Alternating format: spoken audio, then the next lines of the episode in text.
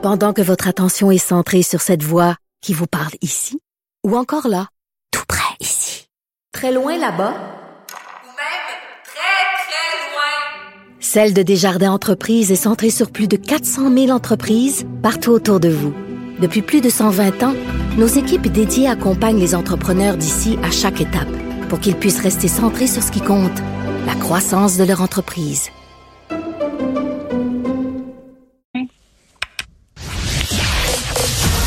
Vous écoutez Geneviève Peterson. Cube Radio. On est avec Anne-Marie Tapp, euh, qui est collaboratrice euh, religiologue à l'émission. Elle a le beat du déplacement euh, du religieux, de la radicalisation. Mais parfois, on parle de la vraie religion, c'est-à-dire les monothéismes, disons ça comme ça. bon, je sais, Anne-Marie, tu seras pas d'accord avec mon introduction. Mais, mais bon, c'est pour dire qu'on va aborder aujourd'hui un, aspect plus classique de la religiosité, disons ça comme ça. mais c'est quand même inusité. Un cardinal allemand qui se dit favorable à l'abolition du célibat des curés. Ben oui, mais en fait, euh, c'est pas la première fois que c'est remis sur la table. Euh, même euh, bon, euh, même dans les dernières années, surtout, ça a été remis depuis 2014. Je dirais, ça arrête pas d'être remis sur la table mm. toujours. La différence cette fois-ci, c'est que c'est quand même quelqu'un qui est influent dans son entourage, qui se positionne ouvertement. Qui? contrairement à d'autres fois, c'est un ci, un là qui en parle et tout là. Donc c'est ça qui fait la grosse différence en ce moment. Mais c'est qui ce, il faut que tu nous présentes, euh, c'est qui ce cardinal? Parce que moi, je le connais pas personnellement. Ah ben il est influent surtout dans son euh, dans son coin à lui là. Euh, c'est pas quelqu'un qu'on connaît ici ou qui a fait quelque chose de notable que les gens pourraient se rappeler ici en fait là. Donc c'est un Allemand? Oui. Ben, en fait, je, je le connais pas plus que ça. Je sais qu'il est notable dans son coin. Les gens le connaissent là-bas, mais ici, on n'a pas de, de vent de lui. Là. Puis euh, c'est ça, c'est pas quelque chose qui est nouveau de revendiquer ça. Hmm. Euh, on en, a beaucoup entendu, on en a beaucoup, pardonne-moi, beaucoup entendu parler dans le cadre euh, des révélations sur les abus sexuels au sein de l'Église mm-hmm. catholique. Là, c'est ressorti dans les discours des victimes, puis même dans ceux qui ont analysé tout ça, que le célibat des prêtres, en guillemets, mettait la table à ces inconduites-là. Je sais pas, je suis d'accord avec ça, mais on en a beaucoup entendu parler dans la foulée de tout ça. C'est sûr que c'est un raccourci facile à faire. Que veut, veut pas, on n'a pas le choix d'y penser aussi. Mm-hmm. Euh, tu sais, une pulsion sexuelle, c'est naturel. Là. C'est depuis, euh, tu sais, bon, la nuit des temps, oui, là, euh, c'est ce qui a permis à l'espèce de survivre. Puis on a fait instinctivement en nous, bon, la majorité des gens. Euh, puis là, tu dis à quelqu'un, ben non, toi, t'en auras pas. Si t'en as, faut que tu coupable. Puis tu pourras pas arriver à bout de cette pulsion-là en passant là, des enfants qui vont faire tout ce que tu leur demandes dans ton. Tu sais, à un moment donné, là, faut pas provoquer des situations non plus. C'est ça. mais, mais depuis quand, d'où ça remonte cette, cette interdiction-là qu'on les prête euh, de se marier? Parce que dans le protestantisme, ils peuvent avoir des femmes. Ben oui, tout à fait. Euh, en fait, les premières incitations à pas se marier pour les prêtres, ben, ça remonte vers l'an 300 là, euh, lors du, du concile d'Elvire. Euh, c'est, c'est devenu une interdiction plus formelle vers 1139 euh, il y a eu un deuxième concile, le deuxième concile de Latran, puis à ce moment-là, euh, bon, il n'y avait pas de, de mariage, c'est bon au niveau du Moyen Âge et tout ça, c'était pas mhm. les mariages comme on connaît maintenant là. Euh, donc les, les prêtres ou les ecclésiastes vivaient de manière maritale, donc avaient une femme et avaient des enfants. C'était à peu près 50% des prêtres qui étaient en concubinage à ce moment-là, là. Donc euh, qui avaient des femmes et enfants et tout. Puis, euh, mais tu sais, au Québec, veut, veut on a eu quelques vents de ça. Si on regarde nos grands-parents, nos arrière-grands-parents, là, je parle un petit peu plus, euh, tu sais, dans les régions éloignées, là, pas à Montréal, là, tu sais, ben, il y avait Monsieur le curé, puis ben, à blague, dans les villages, on disait, ben, il y a sa Madame curé, ta petite Madame qui faisait le ménage, puis si on le changeait de paroisse, ben, c'est drôle, là, la Madame curé a changé de place aussi. Fait que, tu sais, il faut pas être plus, euh, faut pas être plus catholique que le pape, comme on dit. il y avait des rumeurs euh, sur euh, certaines personnes, les femmes qui s'occupaient des presbytères, disons ça comme ça. Oui, ben, c'est ça.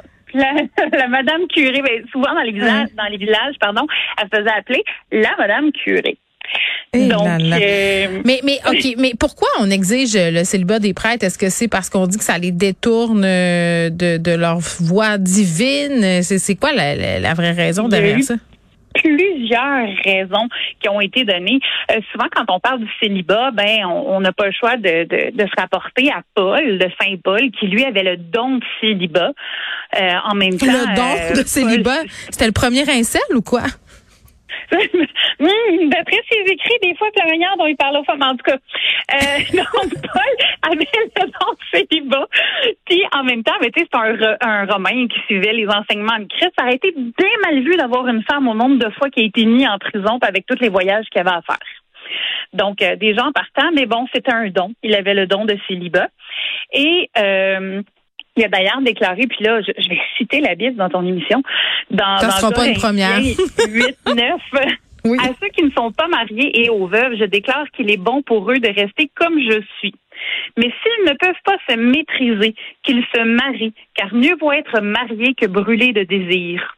Eh ben, c'est de dire que hein? quand tu te maries, tu n'as plus de désir. Je sais pas. Non, c'est ça, c'est fini. Tu peux aller voir quelqu'un Mon Dieu. OK. Puis, euh, donc, ça, ça viendrait euh, de là, mais tu me disais qu'il y avait plusieurs raisons. Ben, c'est ça. Il y a ça aussi.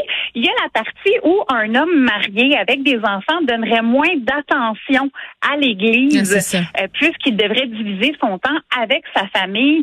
Et ensuite, il y a le côté mercantile de la chose.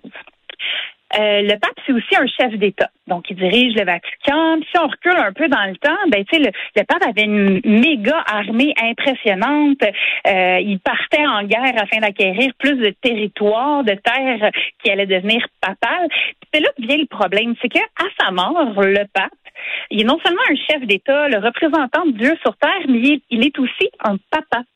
Donc, il donne des trucs en héritage à ses enfants. Donc, euh, de, son vivant ou après sa mort, là, ça peut être l'effet d'en nommer un cardinal, un autre chef de guerre, un peu comme on a vu euh, mm-hmm. dans des téléséries comme les Borgia, entre autres. Là. Mais lorsque le, le dit pape décédait, celui qui allait venir après lui, il doit pouvoir donner quelque chose à ses enfants aussi. Donc, il n'y a pas le choix de repartir en guerre automatiquement pour avoir des nouvelles terres papales, pour pouvoir les donner à ses enfants. Donc, ça arrête jamais.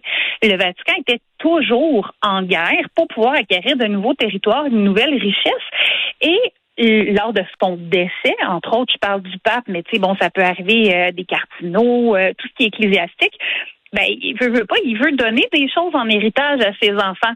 Donc, c'est une partie de la richesse qui aurait appartenu, euh, bon, à l'Église catholique qui partait en héritage familial. Donc, c'est sûr que l'Église ne devait pas voir ça d'un très, très bon œil. C'est drôle. Donc, interdire aux prêtres de se marier parce que c'est compliqué que c'est cher.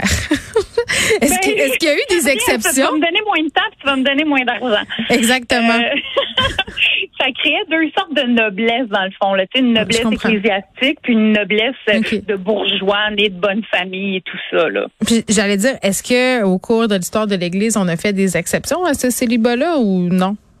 Ben oui, en fait, euh, il y a des exceptions. Tout ce qui est euh, Église d'Orient, les coptes catholiques, euh, ce qui est anglican, ils ont le droit de se marier, d'avoir des enfants, une famille. Puis ça, c'est juste pour le côté plus catholique. comme tu l'as dit tantôt, bon, du côté protestant, les mm-hmm. pasteurs, au niveau des juifs aussi, les rabbins, tout, les imams, ils peuvent être mariés. Donc, c'est vraiment l'Église catholique mm. romaine qui, qui l'interdit. Puis, en fait, il y a le pape François puis son prédécesseur Benoît XVI qui, qui l'ont dit puis qui l'ont affirmé. Le célibat, ça fait pas partie des dogmes de l'Église. Euh, ça fait pas partie des obligations, ça fait pas partie des dogmes, mm. euh, même s'il encourage fortement le célibat. Là, euh, puis, tu sais, il dit que ça fait pas partie des dogmes par par contre, en 2019, en Amazonie, euh, les gens de là-bas ont cherché euh, à pouvoir justement avoir des, des gens qui voudraient devenir ecclésiastiques pour pouvoir bon faire des célébrations comme l'Eucharistie, mm toutes ces choses-là, et euh, mais pouvoir se marier parce que veut veut pas, c'est pas tout le monde qui va aller là-bas, hein, puis c'est pas garanti de richesse là, aller là-bas. Et ça a été refusé euh, que les, les, prêtres puissent ne pas être célibataires. Donc, ça semblait plus important euh, le célibat des prêtres que l'Eucharistie des croyants à ce moment-là, alors que l'Eucharistie, euh, c'est vraiment un, des moments les plus importants, sinon le plus important des sacrements. Là. Donc, c'était plus important le célibat que l'Eucharistie des membres à ce moment-là. Très Donc, bien. C'est un peu dichotomique. Oui, Anne-Marie Tappe, merci. Je rappelle, euh, on se parlait de ça parce que l'influent cardinal de Munich euh, qui s'est prononcé en faveur d'une levée de l'obligation du célibat pour les prêtres euh, dans l'Église catholique allemande euh, qui traverse une crise euh, en raison de scandales de pédophilie. Merci. Merci.